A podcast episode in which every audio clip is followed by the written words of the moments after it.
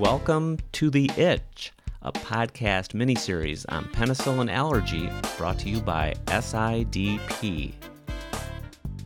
My name is Jason Pogue, an infectious diseases pharmacist at the Detroit Medical Center, and I'm here to welcome you to our third and final chapter of our three part series looking at penicillin allergies. If you are new to our podcast, I would encourage you to go back and listen to part one and part two prior to this episode, as those conversations really set the stage for our chat today, which will focus on lessons from the front line. I'm joined once again by our three fantastic panelists. Our first panel member is Dr. Julie Justo, who is an assistant professor at the University of South Carolina College of Pharmacy. Hi, guys. Welcome back, Julie.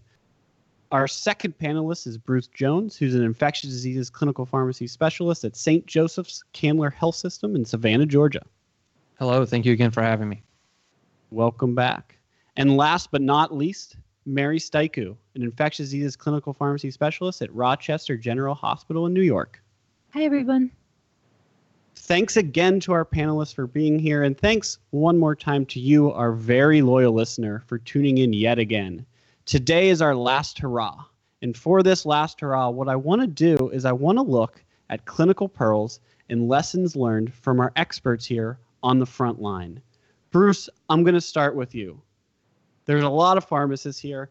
All of us are pharmacists. A lot of our audience that's listening to this are undoubtedly pharmacists. So let's address the elephant in the room.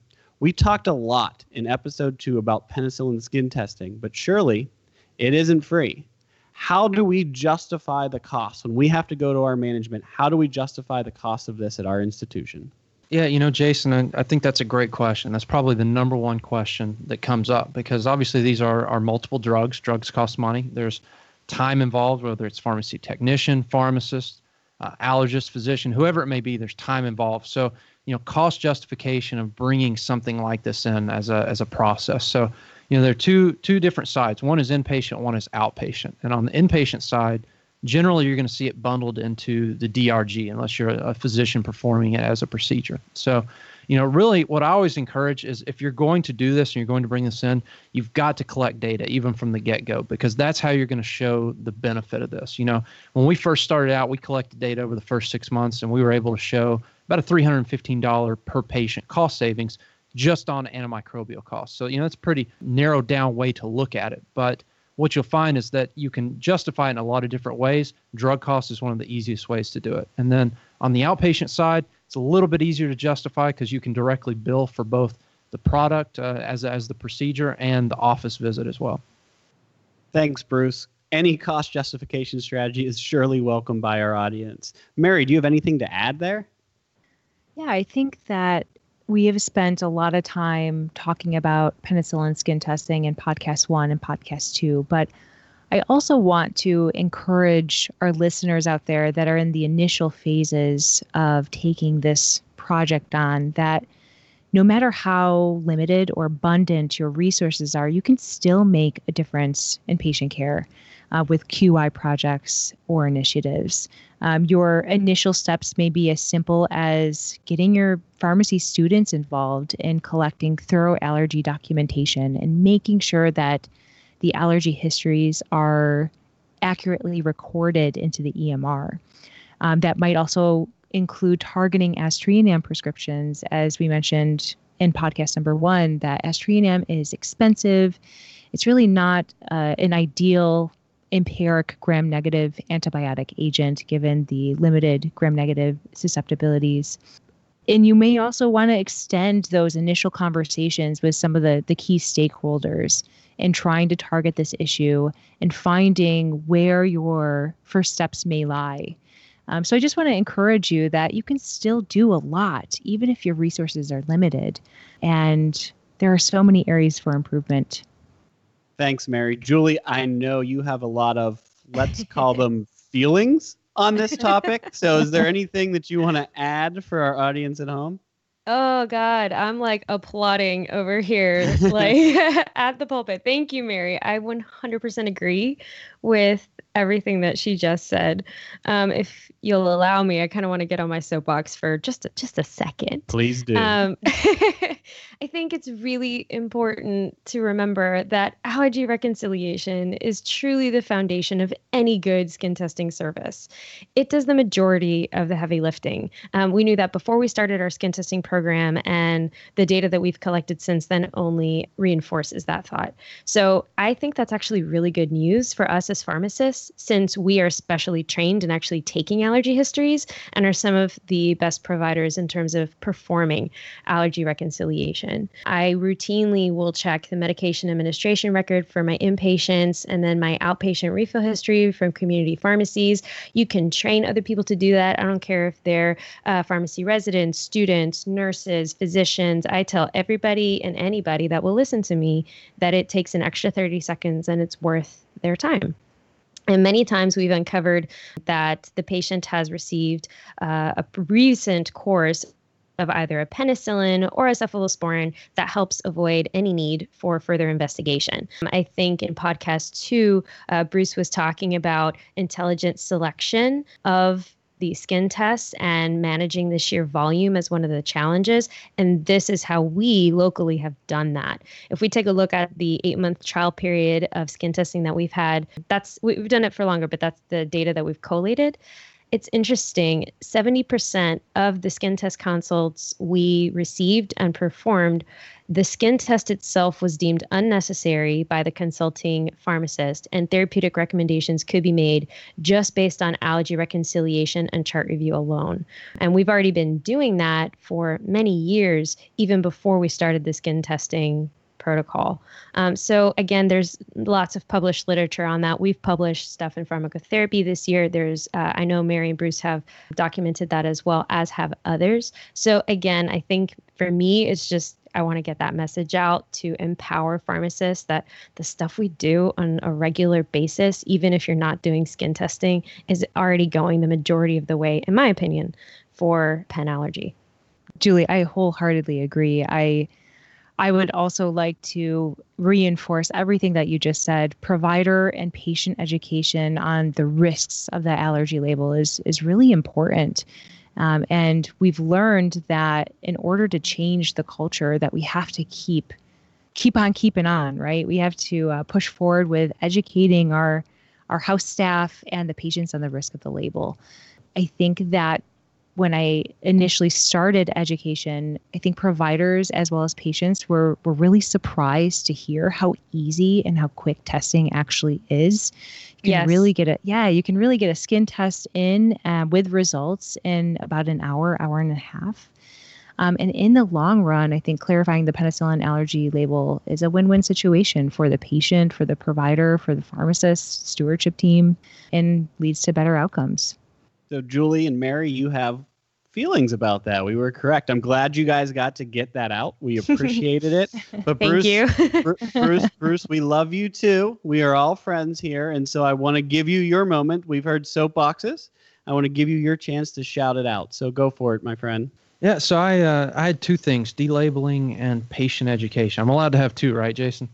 I guess. All right. Appreciate it. Um, so you know, delabeling was a thing we really struggled with early on. You know, if you look at the uh, one of the original studies that brought this back to market uh, in 2009, about third of the the patients in that study had their penicillin allergy added back. And think about it, right? No matter how much you educate these patients, when they go out, they of course are going to get readmitted. They come in the ED, the triage nurse says, "What are you allergic to?" And they say penicillin. It gets added right back. So what we uh, tried to do with that to prevent that is we came up with a, a placeholder, and it was something that was a uh, an uncoded allergy that basically said the details of if they were positive, described the details of that they were tested, it was confirmed.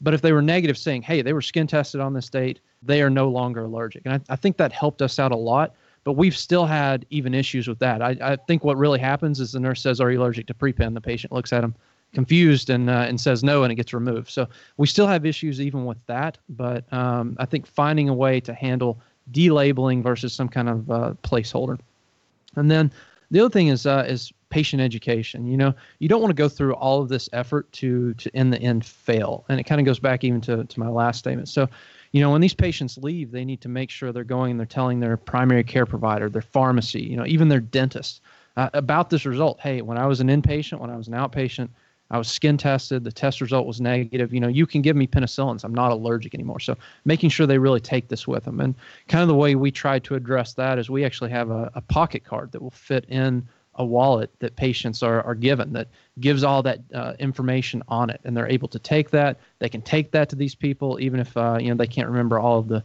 specific details themselves bruce can i just this is julie can i just say thank you thank you thank you for actually giving us all that advice when we were setting yeah. ours up. so in South Carolina, before we went live, because of course our skin testing model is newer, we implemented the delabeling placeholder. So we have something that we can input for negative penicillin allergy skin test that has prevented of all the patients that we've had negative skin tests on um, 84% of them have come back into our health system in either outpatient clinics or inpatient not one not one has been relabeled to date and we are so freaking excited about wow. that and then so of course we're still monitoring but i think a lot of that has to go to learning from and taking the advice of of bruce and, and other colleagues. And then the second thing is we definitely use the pocket card. The patients love it. They really are they they really enjoy it. They feel empowered to have that little pocket card. We have our trainees that um, pharmacy students on rotation. They're calling the outpatient providers the dentist the pcp and all that kind of stuff. And it's working really well. So again huge gratitude uh, coming your way from us because I think you helped us avoid a lot of challenges. So, for all of you listening out there, I think that's really good advice. Can I just add two more little things that I just thought of, Jason? Because I like you. Yes. Okay. these are minor details, but um, these are things that I'm often finding myself remembering as pearls to, to tell our providers. If you have some provider that's considering skin testing for a patient, um, ask them to check for antihistamines and or beta blockers within the last few days. Ideally, in order for us to perform the test, we would like the patient to not have any antihistamines or beta blockers for the last um, 72 hours. And that's because for the antihistamines, you know, we have a lot of diphenhydramine and other antihistamines floating around in the hospital. And if the patient were to receive an antihistamine, it may result in a lack of an appropriate reaction for the positive histamine control, which is the first step of the test. So I'm getting into some nitty gritty details, but that's something that's, again, a detail that's relevant to consider. Beta blockers also are an issue because they may potentially blunt any hypersensitivity response that you're attempting to monitor for in your patients. So, ideally, we try to avoid uh, beta blockers in the days leading up to a skin test. So, Julie, your two minor points were histamine and beta blocker, just so I got that straight? Yes.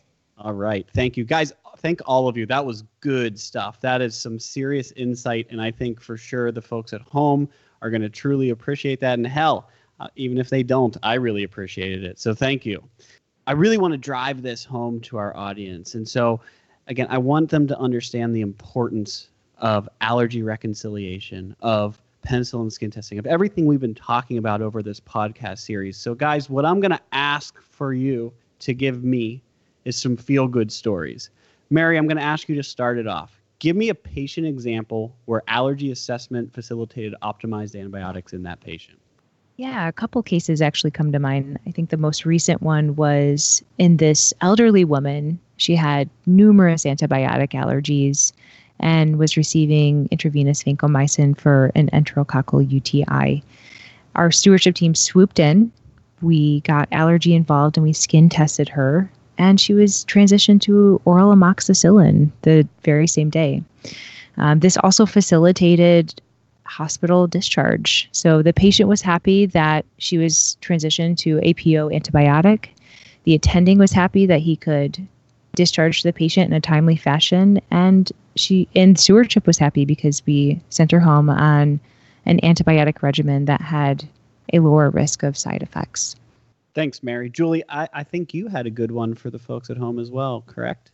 Yeah, I actually had a case recently. It was a 94 year old female who was admitted for um, what ended up being a postoperative left prosthetic hip joint infection with am susceptible enterococcus faecalis. And we, of course, wanted to de escalate her, but we initially couldn't because she had a penicillin allergy on her chart. We went to go talk to her and reconciled her allergy. She listed that in 1964, so way long time ago, um, she had a reaction to a penicillin shot that she described as hives.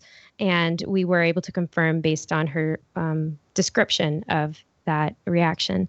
And so we actually got her consent and performed the skin test. And she was so excited that we would potentially be able to remove this penicillin allergy from her record. Her family was there, her children, um, and we saw them over the course of, you know, a day or two as we were doing the consult. Um, she ended up being penicillin allergy skin test negative.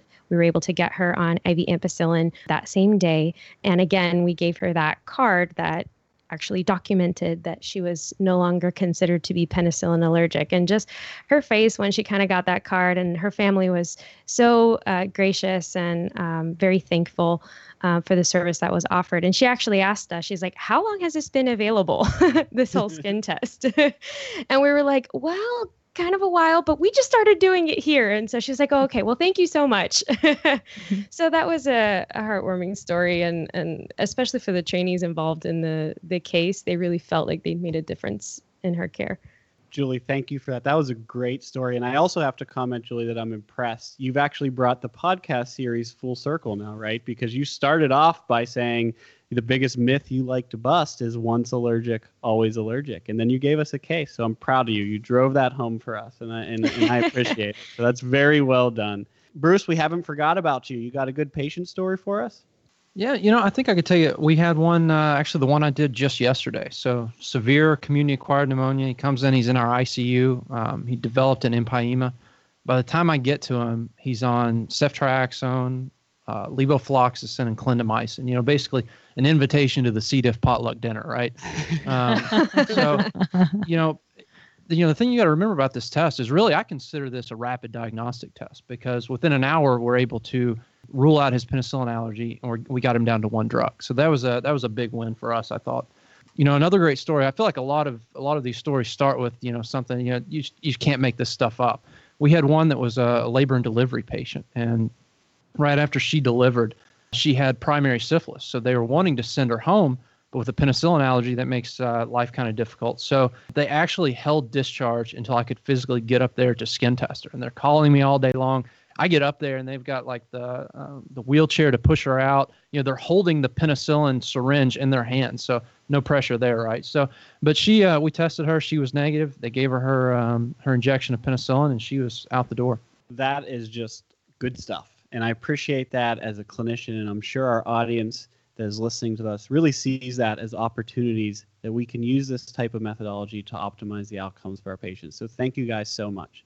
I'm going to shift gears a little bit as we move toward our last topic. And, you know, back in podcast number two, we talked a lot. You all had great comments about how there are too many patients to skin test. And, and I will tell you that as I pay attention to this field, I hear the term graded challenge thrown around a lot. Is this a solution? Mary, can you tell us a little bit about what this entails and any experience you might have with that? Yeah, sure. So I, I think penicillin skin testing is a, a very helpful arguably invaluable tool that we have in our back pockets.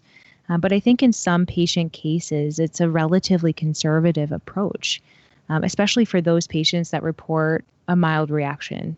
For example, my mom told me I had a penicillin allergy when I was a child, but I, I don't know what happens. Or for those notorious unknown penicillin allergies. Um, so we have decided to adopt the use of graded challenges into our practice in patients with low histories. So there have been a handful of reports described in the literature for either direct or graded challenges. And it's predominantly in patients that have these low risk histories. They have a childhood rash or an unknown reaction or essentially a non life threatening reaction that occurred a very long time ago. Um, there are some institutions that will directly challenge those patients to a one time dose of amoxicillin with um, aggressive monitoring. And then there are some other institutions, including our own, that do uh, a more stepwise approach. So uh, for us, and it, and it varies depending on the comfort level of your of your allergy staff or your pharmacy staff. We describe this to patients as a low dose of amoxicillin, a medium dose of amoxicillin, and then the full dose of amoxicillin. And our dilutions are one one hundredth of the dose, one tenth of the dose, and then followed by the full dose. And so far, results have, have been pretty encouraging, and they're right on par with other published reports that show the majority of our patients tolerate the graded challenge. Um, with only a minority of these patients having some sort of reaction. And if you look at really any package insert to any of the antibiotics, I would say that you would expect some reaction in at least up to 5% of patients. So we're we fall right in line with that and it's it's encouraging data. I think that it's going to be investigated a little bit more and it's kind of a way to facilitate an alternative approach particularly in those patients that you may not want to skin test because it may just be unnecessary thanks so much for that insight mary and, and that's a good look to what we might see a little bit more in the future and and with that I, i'm curious of other things that our panelists think about as future directions for penicillin skin testing or penicillin allergy in general. So, Julie, I'm going to come to you next. What do you see as as the next direction or a future direction for this type of management? I think first of all, I'm I'm kind of jealous that Mary's so far along in moving with the the graded challenges.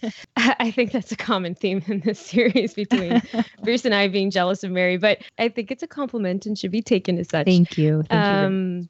I think I personally am also seeing opportunities where we can possibly not be so conservative and only do a skin testing and potentially consider graded challenges. So I, I echo um, and and encourage and I'm proud of what she's doing and I can't wait to see kind of the data you guys hopefully publish with relation to that for a slightly different angle, one of the things that I'm considering is educating providers on how to evaluate for non immediate penicillin allergies. So these are primarily the type 4 mediated things like maculopapular rash or some other unknown stuff. Those non immediate pen allergies potentially could be managed with five day oral amoxicillin challenge. I've seen a couple of papers on that within, especially in the allergy literature, within the last year or so. Folks are seeming to try to create, again, algorithms for in this case, non immediate pen allergies and trying to figure out if the risk is sufficiently low. Can we give five days of oral amox to try to rule even those out? Now, this is obviously a different intention than skin test, which is primarily trying to rule out type 1 mediated hypersensitivity reaction. So, as a slightly different angle, that's something that we're looking into as well. Excellent. I'll be I'll be interested to hear more from you of that in the future. So Bruce, you get the last word. This is this is the last topic of our podcast series. So what else do we need to be or what else do our audience need to be looking out for in the future? I think there are two things I would mention. One is uh, is outpatient. You know, if you look at it from an ideal stance, really this is an outpatient test. We shouldn't be waiting till these patients are acutely sick and, and somebody's going, hey, we got to skin test them to get them on the right antibiotics. So being able to move this to an outpatient, you know, we got to figure out who these patients are, how we're going to get the knowledge to the providers, and where we're going to test them. And we're still going to have to figure out some of the billing issues. But you know, whether it's uh, surgery patients who you're doing it before elective surgeries or, or some of the other instances, I really think outpatient's a good one. And then we moved to our LTACs, our long-term acute care facilities. We have two in town. One of them leases space to us here in our facility. So being able to have them, let them have the ability to do it there. And so the hardest thing I think to figure out with them was the logistical side of things. So you know they're not going to do as many, uh, especially in a calendar year, as, we would, you know, because they're a, a 33 bed unit. However, usually when they have one, it's a big deal to be able to do it. So what we've actually done is we will um, make it and prepare it, and I actually end up just giving it to them. What I tell them is, you know, once you've tested five patients, you know, buy me a box of uh, of of penicillin, buy me a box of this to kind of make up for it. So, you know, I think being creative, thinking outside the box, and getting long-term acute cares, nursing homes, or other type of, of units involved. That that's awesome, and, and thanks guys so much. My friends at home, I'm sad to report that all good things must come to an end, and that's a wrap. That's the end of our series. And so, first off, I want to take this opportunity to thank you, our audience, for joining us. I hope you found this as valuable as we did. Um, I certainly learned a lot. I certainly enjoyed this.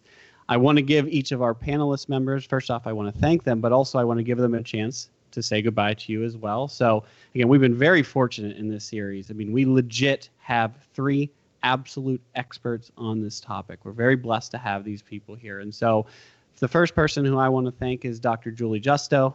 Again, reminder she's coming to us from the University of South Carolina College of Pharmacy in Columbia, South Carolina. Thanks so much. Go get them with those allergy recs. Go get them. I like it from that standpoint. Our second panel member, again, we taught we called him the Godfather. He's still the Godfather, and we were blessed to have him with us here on this on this podcast as well. Uh, Dr. Bruce Jones coming to us from the St. Joseph Candler Medical Center or Health System in Savannah, Georgia. Bruce, any final words? Um, I just I'd like to say thank you to uh, to SIDP and ALK for you know both hosting this and and making it happen. Um, you know, thank you to all co-panelists as well as you, Jason. Uh, enjoyed this, so thanks for having us. It it has been fun, my friend. And then last and and and not least, uh, Mary Staicu coming to us from Rochester General Hospital in New York. Mary, any final words for our friends at home? Thank you guys for having me. It was an absolute honor to be part of this, and I had so much fun working on this and getting to know all of you. And, and I'll echo that. And this is Jason Pogue from the Detroit Medical Center. I want to thank you all for joining us. I really do thank our panel members for putting for coming together, putting this podcast series on. There's so much good information in here as well. I agree with what Bruce said. I want to take an opportunity to thank both ALK and SIDP for putting this on. I'm going to plug here at SIDPharm on Twitter. Again, please follow us. As we move forward in this penicillin allergy world, we will certainly be sharing more materials in that situation. And one last thing I want to stress do not forget all of the resources that we talked about in podcast two. Hopefully, we've inspired you to move forward in penicillin skin testing or at least allergy reconciliation in your patients. And remember, there are resources out there for you the ALK website, the Quad AI website, the upcoming publication in AJHP, the American Journal of Health System Pharmacists, and then ultimately that CE based hands on program. So there are resources out there to help you as you move forward. I'm sure our panelists are always welcome to hear from you. Feel free to reach out to them. They're here. You can see their passion on this this topic, and it's it's really their professional goals is, is to help people do this. And so please don't hesitate to reach out to them. They're there to help you. And until next time, signing off from SIDP, take care.